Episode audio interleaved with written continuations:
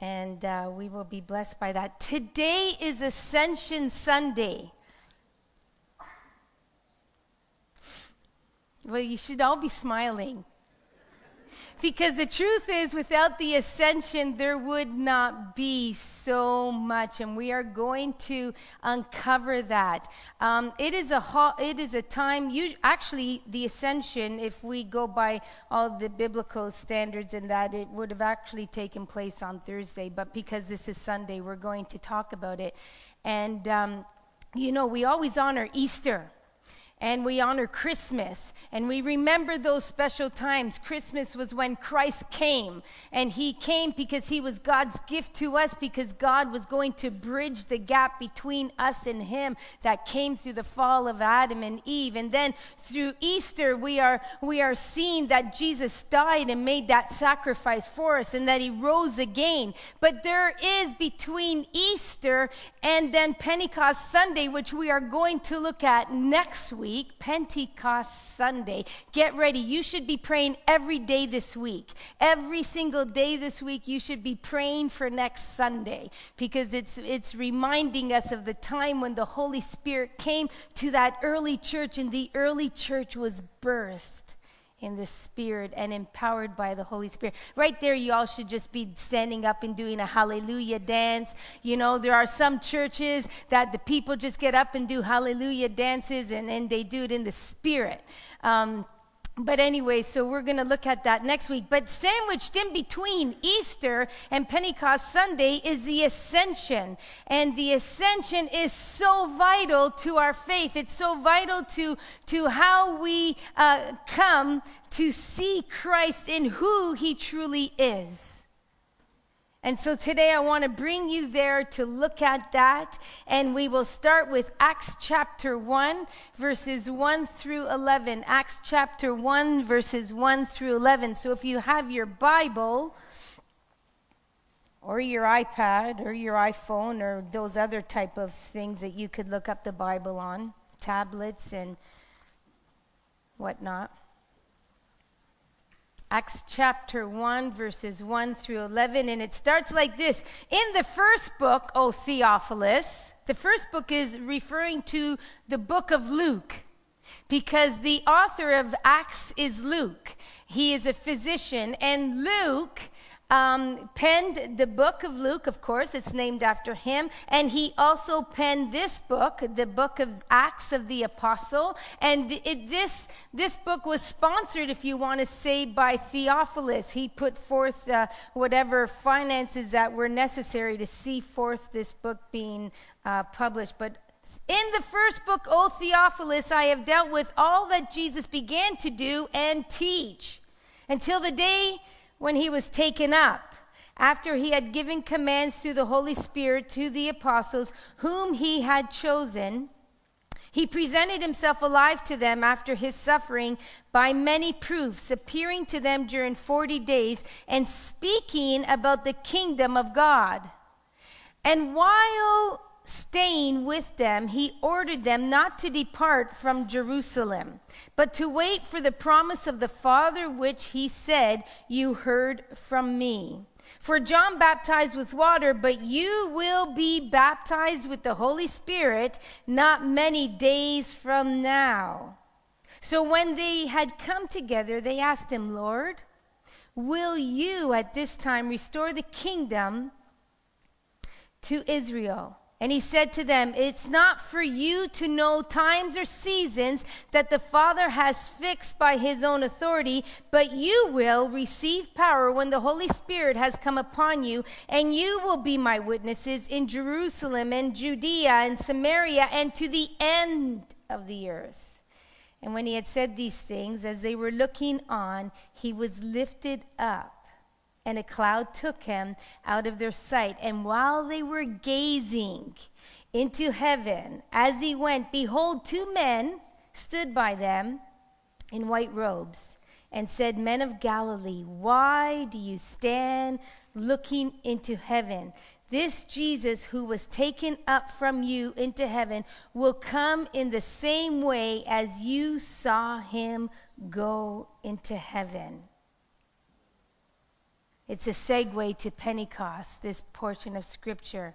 But it also is the last face to face conversation that Jesus had with his disciples before he ascended into the presence of his fathers. Father God, I thank you for your word. I thank you that, Lord, your word is truth and that you are truth and you bring life and life abundantly. And so, Lord, I pray that as we look into this passage and several others, that, Lord, the truth of your word would, would just come out, oh God, and in the name of Jesus, that Lord, it would be embedded into our spirits, that we would become quickened by it, that we would become renewed and alive by it in the name of Jesus. Lord, I just bind right now any spirit of distraction that would want to maneuver within this room, that would cause your people to become tired, that would cause them to be distracted by other thoughts. In the name of Jesus, we just bind bind those distracting spirits by your mighty power, and that you alone would be glorified from this moment forward in Jesus' name, Lord. Let every word spoken be only that which you've ordained. Hide me behind the cross that you would be exalted.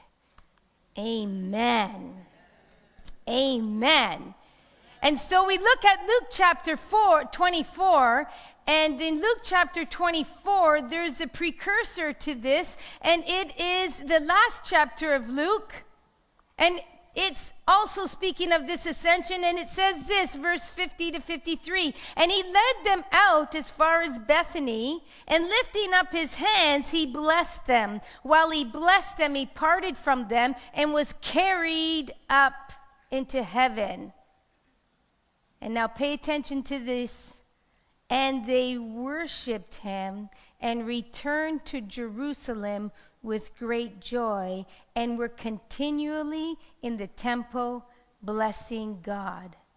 A little bit of a different spin. Same author, same situation, same occurrence. Jesus appearing to his disciples just making one last conversation with them before he is ascending to the Father. But one significant is different, and it's in verse 10, verses 52 and verses 53. Verse 10 of Acts chapter 1. And while they were gazing into heaven, as he went, behold, two men stood by them in white robes and said, Men of Galilee, why do you stand looking into heaven? This Jesus who was taken up from you into heaven will come in the same way as you saw him go into heaven. It's as though Luke, while he was scribing the book, paused for a moment and he remembered those disciples watching Jesus ascend to the Father and in that moment being captivated with him going up. But in that moment, their hearts also being discouraged. Now what? Now what? Our Savior has left us. Now what do we do? And I can see that the angels come along and they are witnessing witnessing the same occurrence. And they are seeing these disciples looking up, and they could see their distraught faces. Men of Galilee, why do you stand here gazing?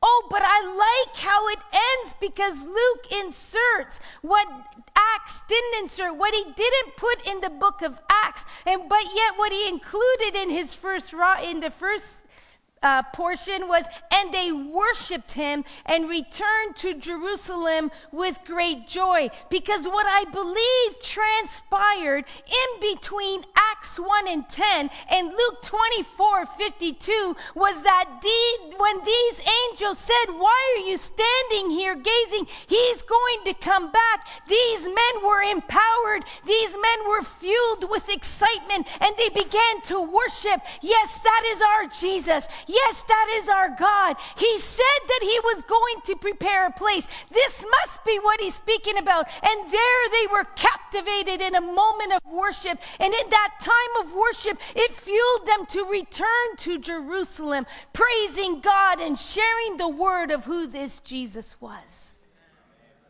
See, if you understand the author and you know where he's going, you could merge the scripture and have the complete picture. Sometimes it takes just a little bit of digging.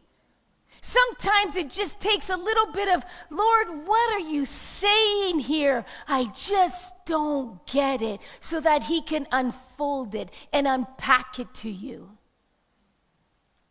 Why are you standing here gazing? Why do you stand looking up into heaven? This Jesus, this Jesus, he will come in the same way as you saw him go. Oh, I got to tell you, we saw Jesus. He left, but we got this promise. He's coming back the same way. He's coming back just like he said. And they went to Jerusalem and they shared the word. But oh, that's not the only part of the ascension that we get excited about. There's not a card that could be found Happy Ascension Day. Happy Easter, yes. Happy Resurrection Sunday? Yes. Merry Christmas? Absolutely. Happy Ascension? No. It's because the world doesn't understand all that was packaged in it. You see, sometimes people get caught up with, with um, the images that might be on, on, on, on the computer, right? Of Jesus just going up like this, la, la, la, la. I was having a hard time because everything, I just wanted clouds. I just wanted clouds, okay? So that I could say to you, because of the ascension. But everywhere I look, there's a picture of Jesus, but we don't even know what he looks like. But I know that I could look at you, and I could look at you, and you bear the image of Jesus, yet you and you and you all look different, and yet you all bear the image of Jesus. Because we don't know. And here on social media, there's all these pictures of Jesus going la la la la la. And it was so difficult to find just the clouds because of the ascension. Prior to this moment of him going up and, and ascending to the Father, he appeared to his disciples and others some 40 times. And during that time, it tells us in verses 2 and 3 of Acts chapter 1 what all transpired in those 40 visits, or excuse me, those 40 days. He gave commands through the Holy Spirit. Verse 2, it says, Until the day when he was taken up, after he had given commands through the Holy Spirit to the apostles whom he had chosen, he presented himself alive to them after his suffering by many proofs, appearing to them 40 days and speaking about the kim- kingdom of God. So, what did he do during that 40 days? What did he do from the time he resurrected till the time he was ascending to his Father? He gave commands to his disciples make disciples, go and make disciples, baptizing them in the name of Jesus, observing all things, tell, telling them, wait in Jerusalem for the promise of the Holy Spirit. He presented himself alive to Mary Magdalene, did he not, in the temple, eh, in the, in the tomb, when he rose and she went to him? And he appeared to her. He appeared to some of the disciples in the upper room. He made appearances of himself he appeared to him on the road to Emmaus, to, to Cleopas, and the other that was walking with him. And while he was wa- coming alongside, he, he, he displayed who he was through his knowledge of the word. And, and yet they, their eyes were not fully open until the breaking of the bread. What else did he do? He presented himself, yes, to Mary Magdalene to Cleopas, to Peter and the disciples, to Thomas, Thomas, touch. He appeared to them while they were fishing, and he appeared to more than 500 just before he was going to ascend. What did, else did he do? He spoke of the kingdom of God. But how does this make the ascension so important to us? Why do we even have to make note of the ascension? Because if there was no ascension, there would be no Jesus making intercession for us. If there was no ascension, there would be no Jesus making intercession for us, going between us and the Father. There would be no sending of His Holy Spirit. And there would be no heavenly reign. Imagine not having Jesus right now, in this moment, in your problem, in your situation, making intercession before the Father on your behalf. You would not have that privilege if not for the ascension. You would not have the privilege of saying he is the King of Kings and the Lord of Lords because the ascension is, allow- is what allowed him to have his heavenly reign. Daniel in Daniel chapter 7 prophesied of this very thing. And so the ascension was a, a, fulfillment of a prophecy. Look at Daniel chapter 7, verses 13 to 14. And it says this.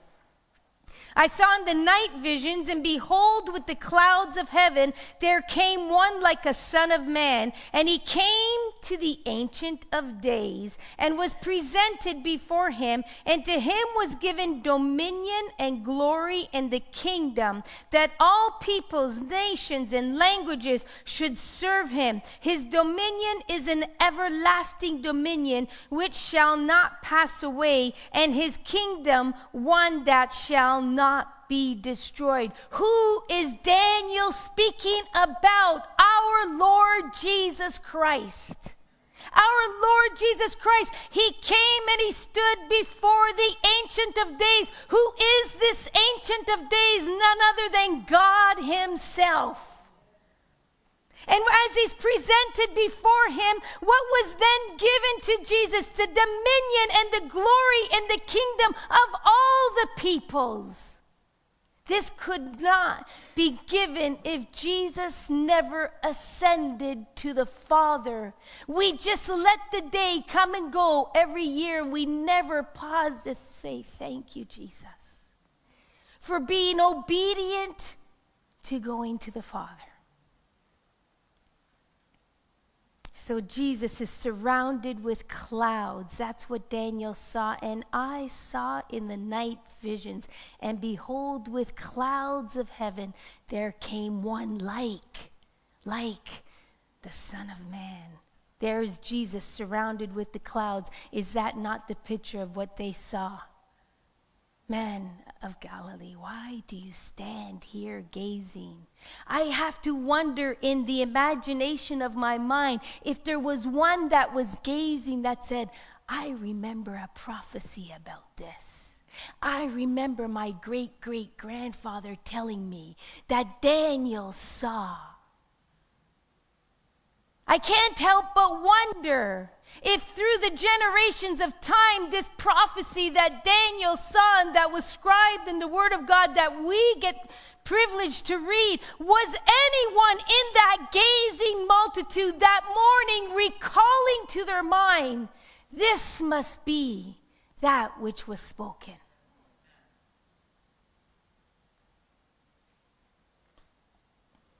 And so we see the fulfillment of Daniel's prophecy taking place right before our eyes as we read this passage of Acts chapter 1.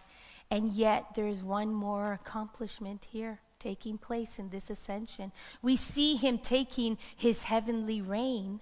We see him taking position of, of, of being with the Father. And now he's getting the dominion over all of the people that speaks of his lordship, his kingship. But something else takes place in this ascension. Oh, to understand this, we need to go to Romans chapter 3. Oh, most of you know Romans chapter 3 23. All have sinned and fallen short of the glory of God. But do you know the full picture of what that, that is telling us? Romans chapter 3, verses 21 to 26 says this But now the righteousness of God has been manifested apart from the law. Although the law and the prophets bear witness, to it. You see, we just read it in, in Daniel the righteousness of God through faith in Jesus Christ for all who believe, for there is no distinction. For all have sinned and fall short of the glory of God, and are justified by his grace as a gift through the redemption that is in Christ Jesus, whom God put forward as the propitiation by his blood to be received by faith. This was to show God's righteousness, because in his righteousness, oh, excuse me, because in his divine forbearance he had passed over former sins. It was to show his righteousness at the present time, so that he might be just and the justifier of the one who has faith in who? Jesus. Then what becomes of our boasting? It's excluded. But what kind of law? By a law of works? No. But by the law of faith. What is happening here? Back in the times of Judaism, there was a day called the Day of Atonement. And on the Day of Atonement, there had to be a sacrifice made for the people. And there had to be a high priest that would go into the Holy Holies and present this sacrifice so that the people could be redeemed from their sins. There had to be a priest that would serve as a mediator between God and man. There had to be a priest that would serve as a mediator between God and man. And in that time, if you go to Leviticus chapter 13, 16, we're not going to read it all because there's too many details and too many verses. But to overview it, if you went to that chapter, you will see that there is Aaron, and Aaron is a high priest, and Aaron has to go before God on behalf of the people. But before he can go before God on behalf of the people for their sins, he has to be cleansed of his sins. And so he has to change his garments and put on other garments. But there has to be a sacrifice for Aaron's sins. And so Aaron takes a bull and he makes a sacrifice of that bull, and the blood is brought to the mercy seat and sprinkled there because in order for Aaron to go be to, on behalf of the people and be that mediator, he needed to be cleansed of his sins.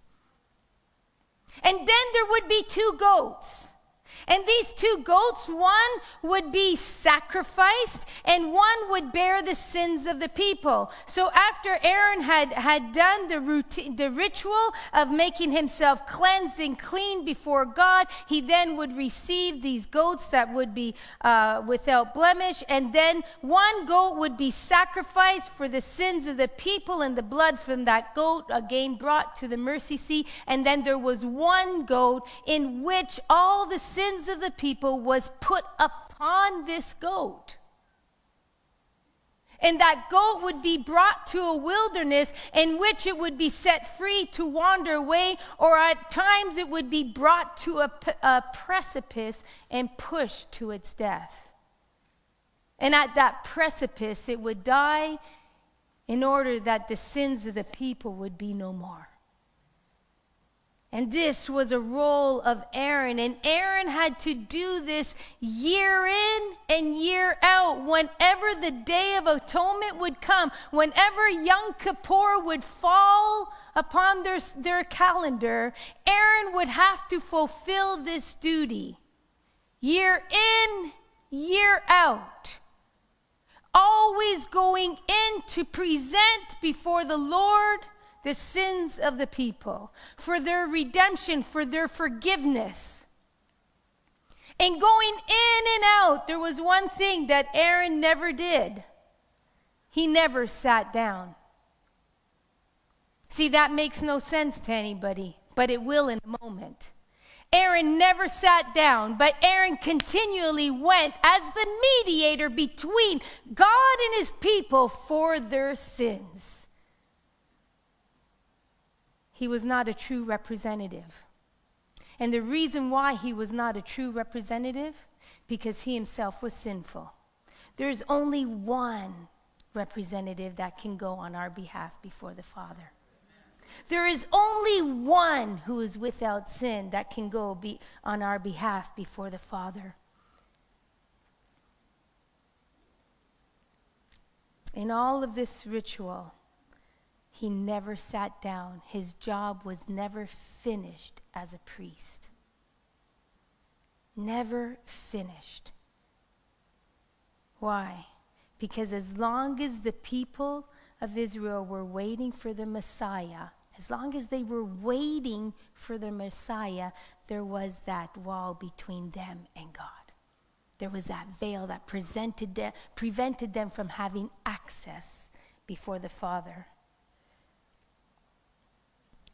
But God, but God presents his Son who was without sin. 2 corinthians 5.21 for our sake he made him who knew no sin to become our sin that we might become the righteousness of god. He made him who knew no sin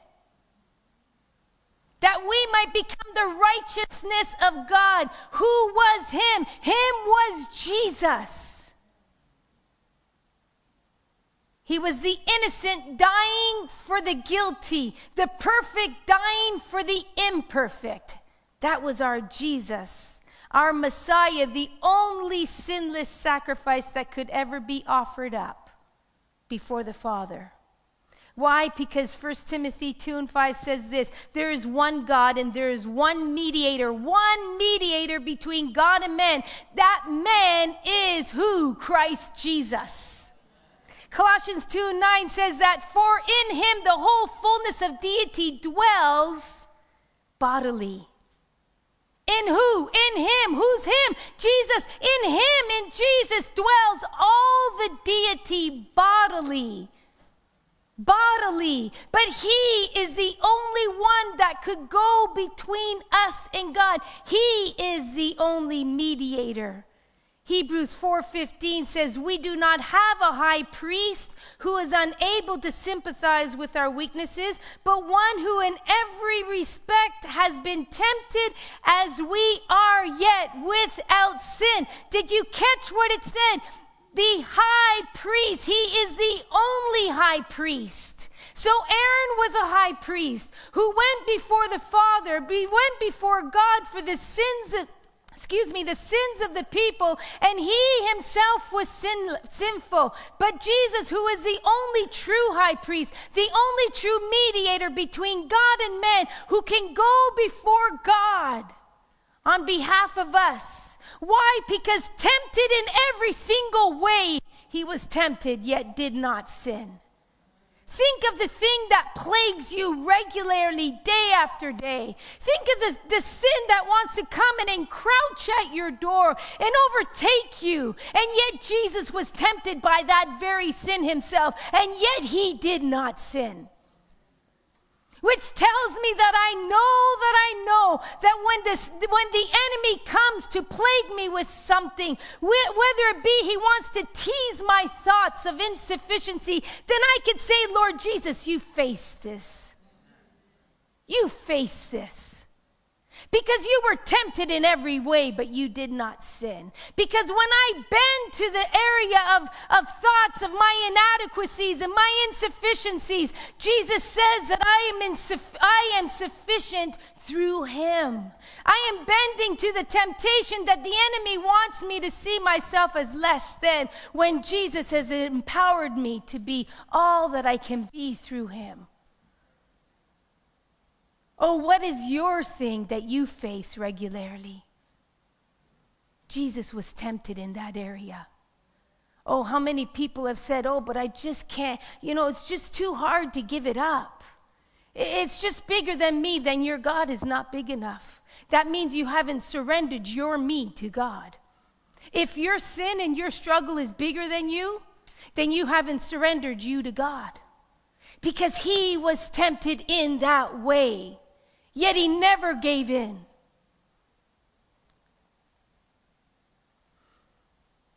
And so Jesus, Hebrews 9, verse 12 says, He entered once for all, where? Into the Holy of Holies. He entered into the holy place not by means of the blood of a goat, nor of a calf, but by means of his own blood, securing eternal redemption. Your redemption is secured in Christ. Why? Not because some billy goat went and died on your behalf, not because the blood of that billy goat was sprinkled in the holy of uh, onto the mercy seat, but because Jesus himself went to the cross. He died on that cross. He poured out his blood on your behalf so that you may have the redemption of sin, so that you can be forgiven this morning. Oh, we need to wake up and see all that Jesus did through the ascension. All that he did through the ascension. No animal could be sacrificed in the place of man's sin, and no human could be sacrificed in the place of man's sin because no human is without sin but Jesus Christ himself.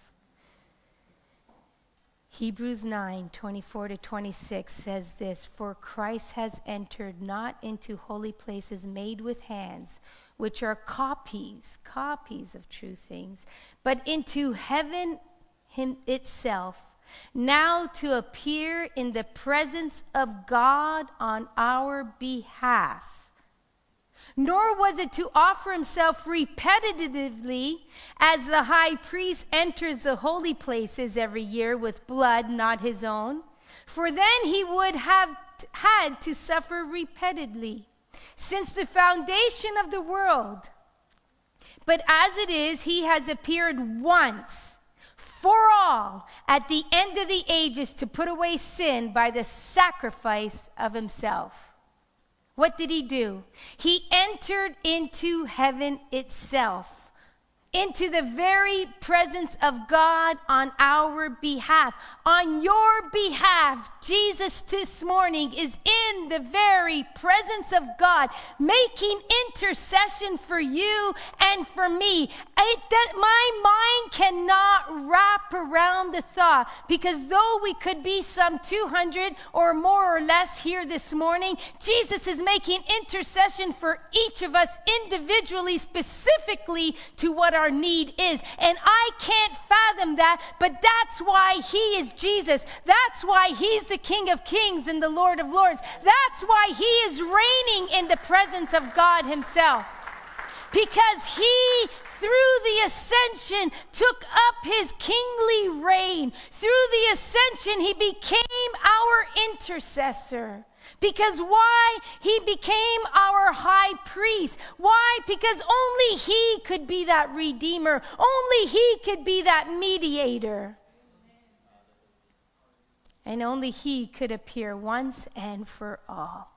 Without the ascension, ascension of Christ, without the ascension of Christ, we would not see Jesus seated, seated at the right hand of the Father. Now, do you see why I said to you, Aaron went year in, year out, presenting the sacrifice, but never sitting down. Why? Because Aaron's job was never completed. As a high priest, his job was never completed. Why? Because he was man and he was sinful. But Jesus, who was without sin, when he came and he completed the job that he was sent forth to do, and he ascended to the Father, he sat down because the job was effect complete. It was done. It was finished. Jesus did a completed work.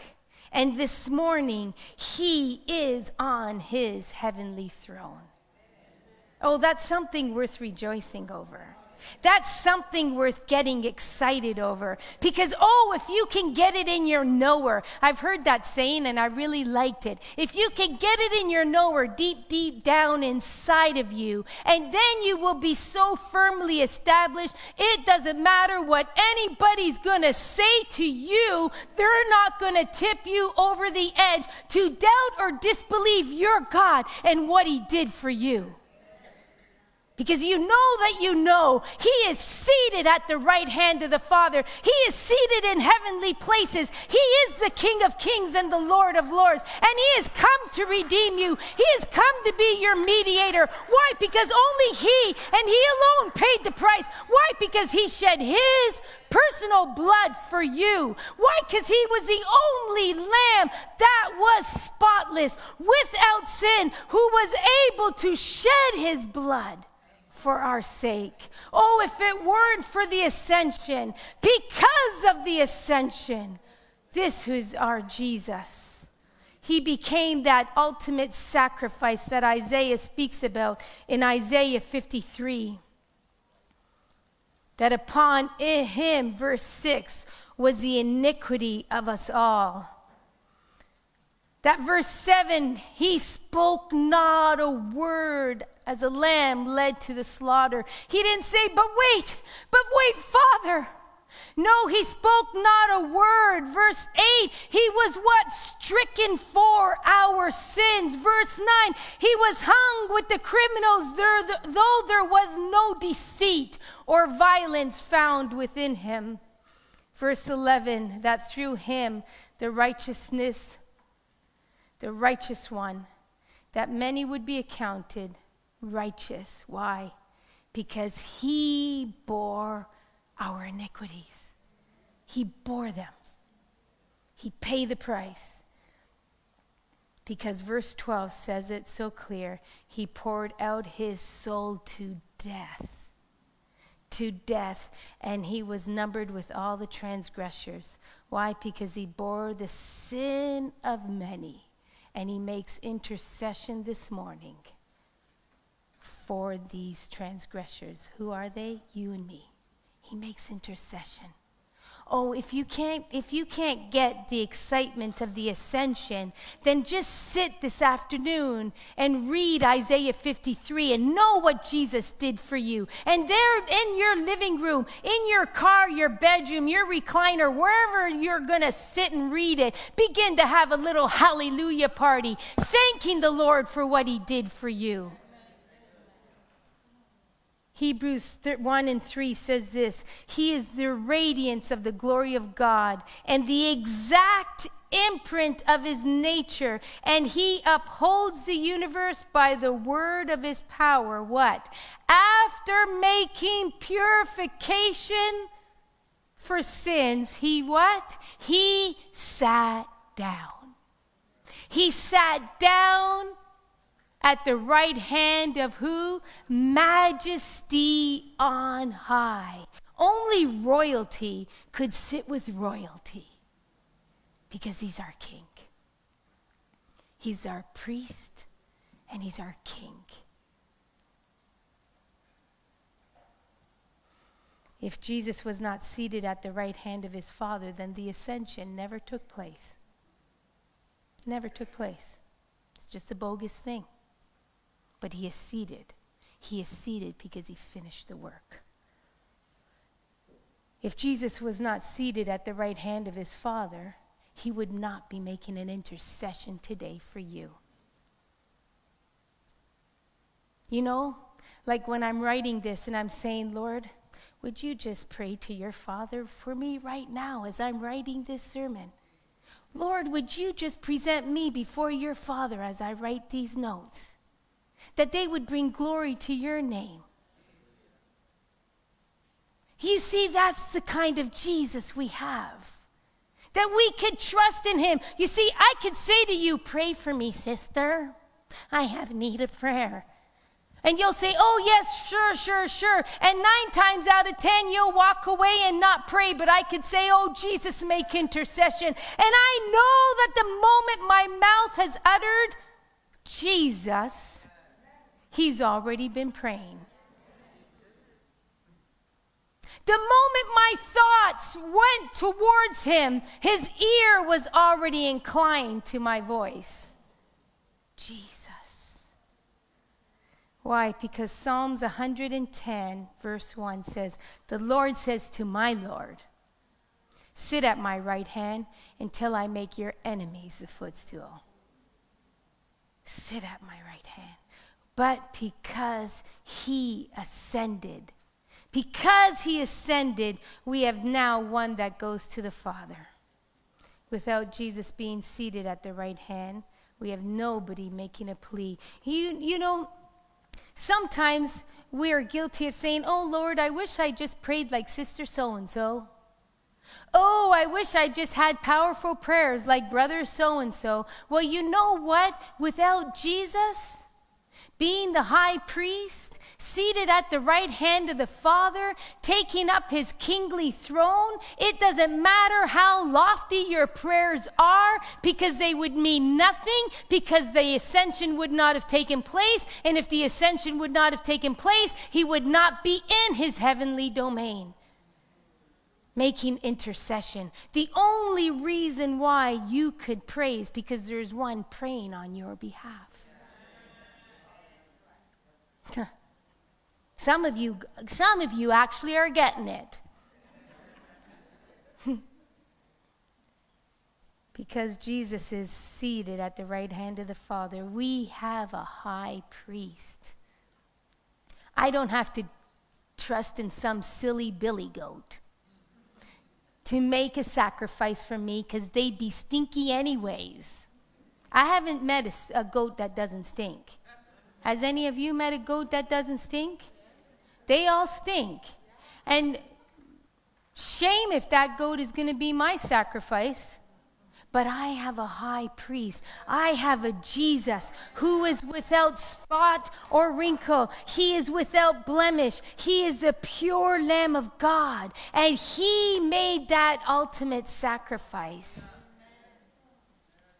Jesus is alive forevermore, and the ascension gives us proof that he is alive because there were many there that saw it. And those that saw it, according to Luke, went and told the others. They went back to Jerusalem rejoicing. So then others got to hear that this Jesus is alive. He made the, op- uh, the ultimate sacrifice that opened the way for you and I to go into the Holy of Holies.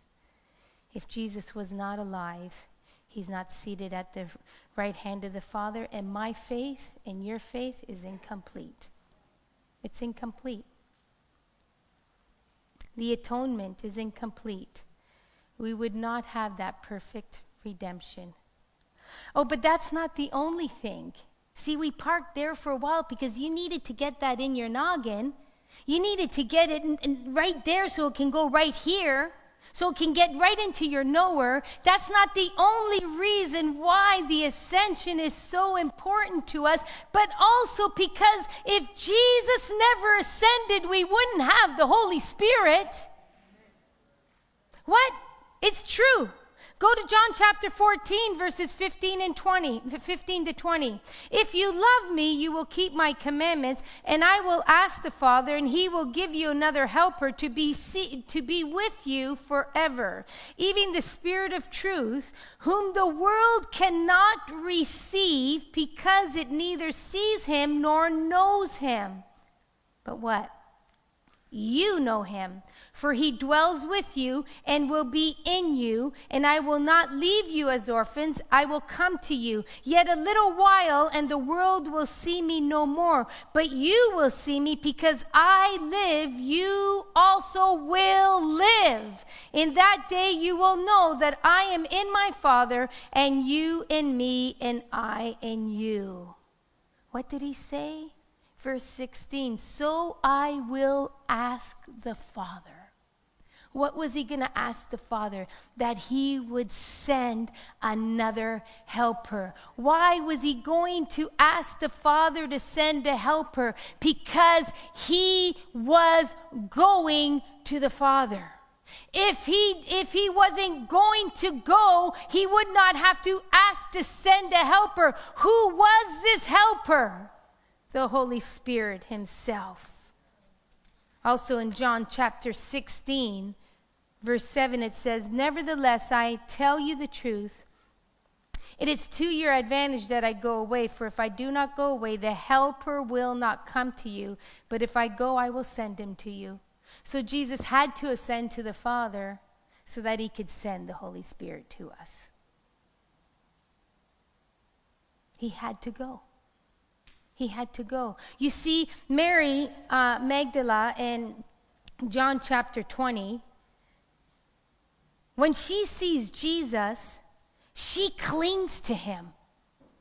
She clings to him. And, and you know what? I could appreciate her clinging to Jesus. Can you? Because this is a man that they had fellowship with. She knew of the sin that he freed her from.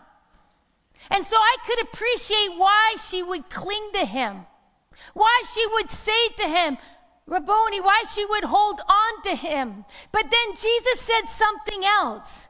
He said to me, Mary, Oh, he said to me. I see, I'm personalizing it. You need to personalize it too. Anyways, he said to Mary, Don't cling to me. Don't hold on to me because I must ascend to my Father. See what was happening there? Mary was holding on to Jesus because of what he represented to her. But Jesus says, I'm not done. I'm not done in what I'm doing. Mary, if you hold on to me, I can't release my spirit to you. And my spirit is what you need for your empowerment.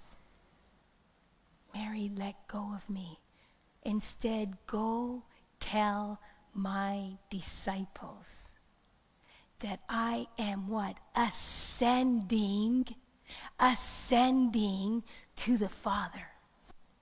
Go tell my disciples, Mary, let go of me. I'm going to send my helper. He's going to empower you. But furthermore, Mary, go tell my disciples. They need to know. They need to know. Don't hold me here in this place of earth. I've come, I've done what I've what I was called to do. I finished the work the Father called me to do. But now's the time you need to release me. That I go into the next chapter, that I go into the next that I ascend, that I go up to my Father, that I take my place in heavenly places, that I would be seated next to the right hand of my Father, that I would be that high priest, that I would be your king. Mary, go tell the disciples this, that I am ascending. I'm ascending to the Father.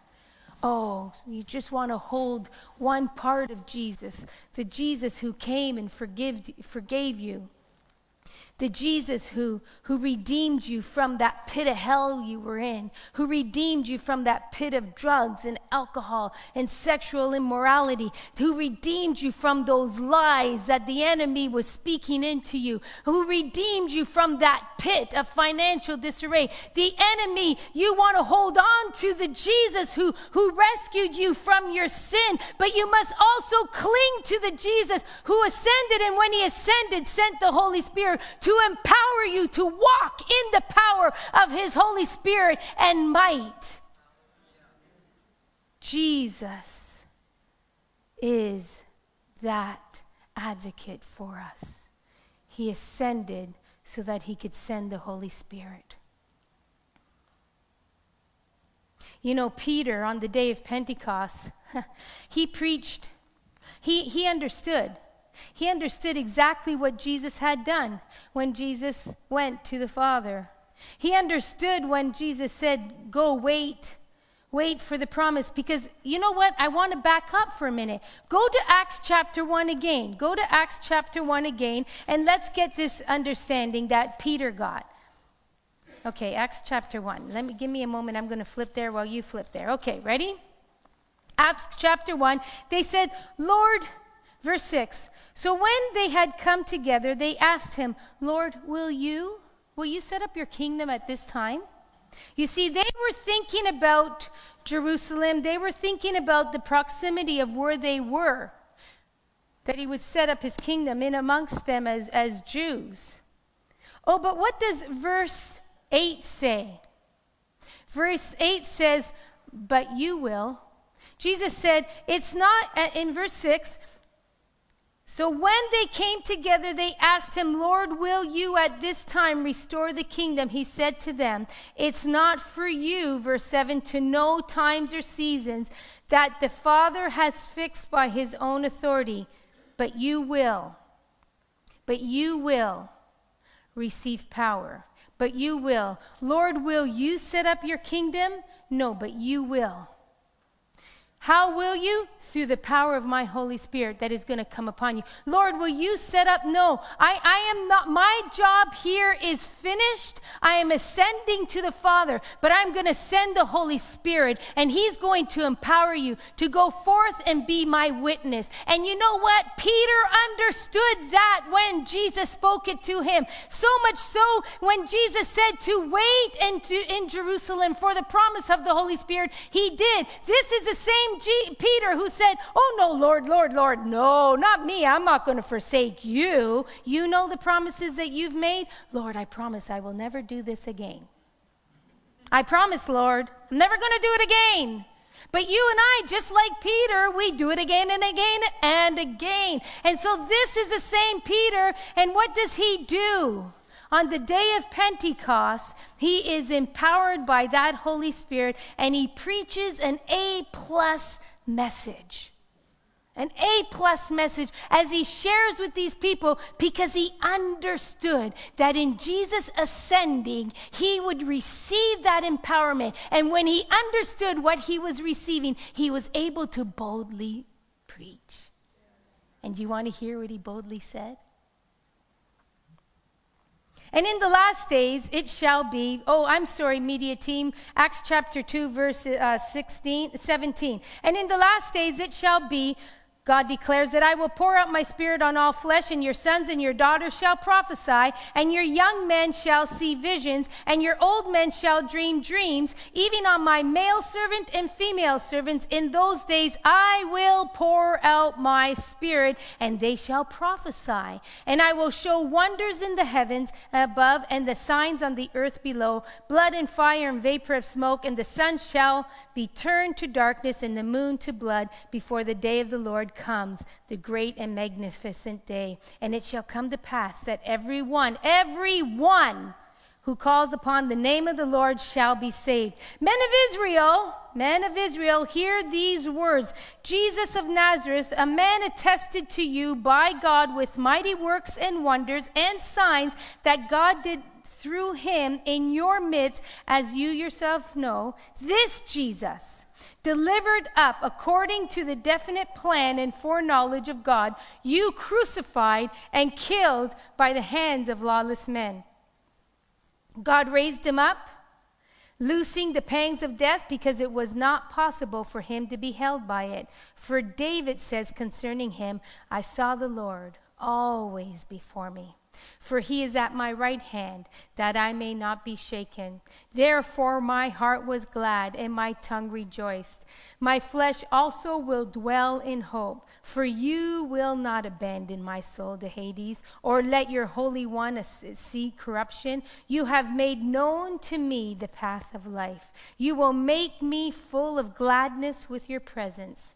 Brothers, Peter says, may I say to you with confidence about the patriarch David that he both died and was buried, and his tomb is with us to this day.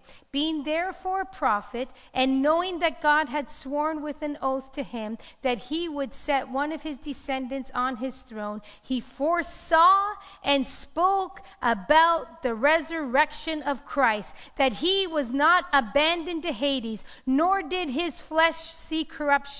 This Jesus God raised up, and of that we all are witnesses. Because, being therefore exalted at the right hand of God, and having received from the Father the promise of the Holy Spirit, he has poured out this that you yourselves are seeing and hearing. For David did not ascend into heavens, but he himself said, The Lord said to my Lord, Sit at my right hand until I make your enemies a footstool.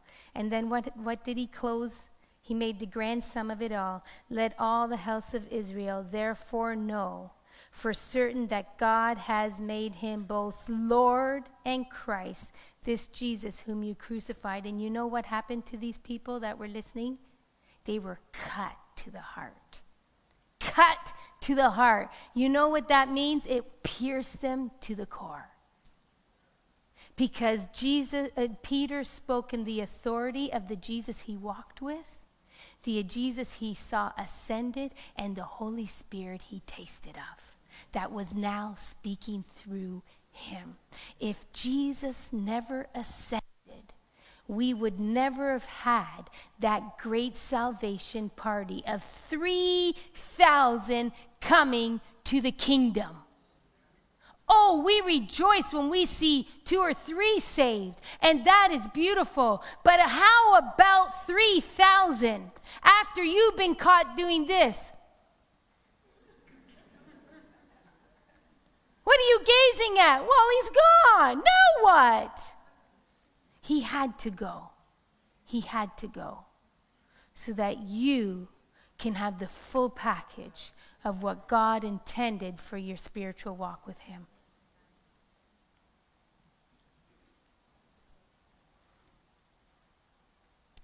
Then there's one final thing. One final thing of why we have the ascension, and that is this. Do you know that the Word of God has said, No eye has seen, 1 Corinthians 2 9.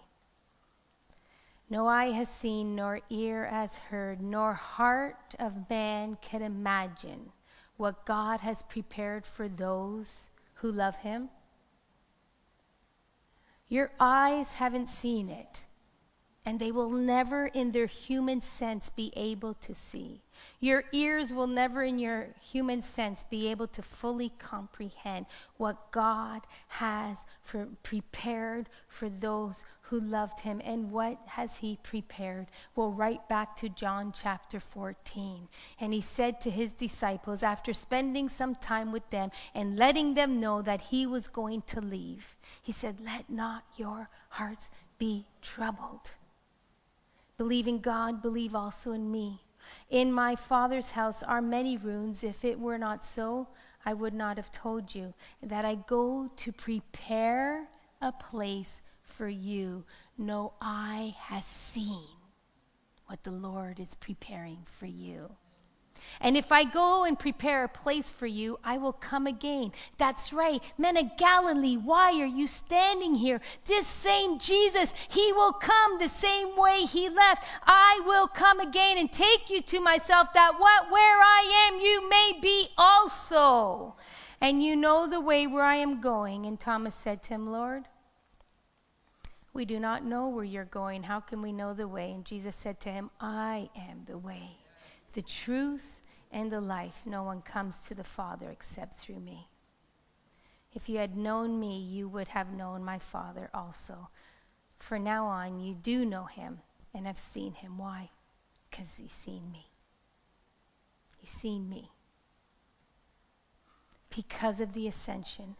Because of the ascension, brothers and sisters, let it not be going forward that we just regard it as just another few verses in the Bible, but let it be that it solidifies our faith in who Jesus is and what he accomplished on the cross for us.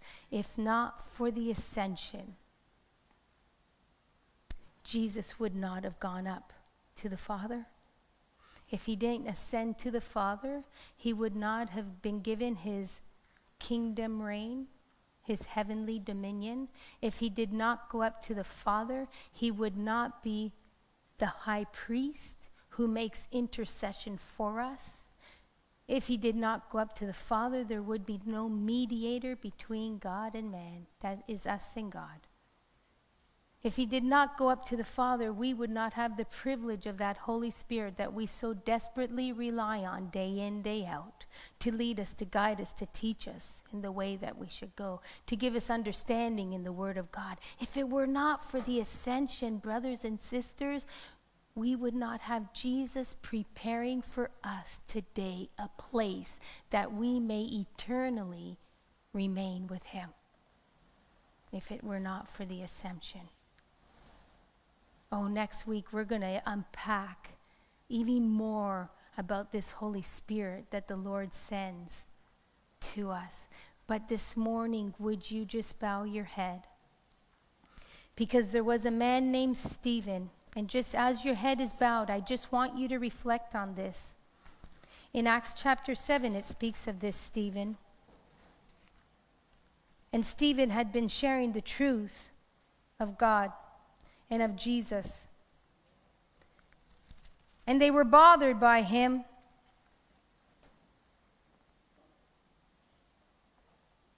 And he said to them, You stiff necked people, uncircumcised in your hearts and your ears, you are always resisting the Holy Spirit, just like your fathers did, because he was sharing with them the truth. This morning, allow the Holy Spirit to just speak into your ear. Don't resist him anymore if there's an area in your life that he's been touching you this morning to let go of. But the end of Stephen's story, you're going that's another chapter and another sermon. You're going to have to go home and read it for yourself. He gets stoned. And while they are stoning him, I'm just going to read this. It says in verse 55 But he, full of the Holy Spirit, gazed into heaven. And as he gazed into heaven, brothers and sisters, he saw the glory of God and Jesus standing at the right hand of his Father. And he said, Behold, I see the heavens open, and the Son of Man standing at the right hand of God. Why did Stephen see this? In the moment of high persecution, in the moment of being stoned to his very death? His eyes are open to see that Jesus is standing at the right hand of the Father. Why does he get to see this heavenly vision? Because Jesus ascended. Because Jesus ascended. And the next words out of Stephen's mouth were God, forgive them. Forgive them for what they are doing to me. Some of you here this morning need to forgive those that have been constantly abusing you. Forgive them. Some of you this morning need to have a glimpse of heaven and a glimpse to see that Jesus is there at the right hand of his Father and he has accomplished all that he could ever accomplish for you. You do not have to work your salvation through the works of the flesh, but you can go to him in faith, believing that he did a complete package for you that through the ascension of Jesus this morning, you could turn and trust in the Holy Spirit. Stephen said, Lord Jesus, receive my spirit. And falling on his knees, he cried out with a loud voice, Lord, Lord, do not hold this sin against them. And when he said this, he fell asleep. He fell asleep. But Stephen saw the Lord. This morning, do you see your heavenly Jesus? Do you see that heavenly Jesus ascended? Do you see him at the right hand of his Father? Do you see the forgiveness he has extended to you? And the love that he has poured into you? Do you see yourself in the robes of righteousness that He has clothed you with? Oh, friends, because of the ascension, we have a Savior. Your future is not undecided. Your future is not unknown because of the ascension. Your future is in Christ ask the worship team to lead us in this song. And then I'm going to make an invitation to you this morning. You're not responding to my message, you're responding to the probing of God on your heart. One would be that you want to surrender your life to Jesus as your Lord and Savior. And the other is that you want to worship Him, your King of Kings and your Lord of Lords. This morning, would we rise in our seats and just worship Him?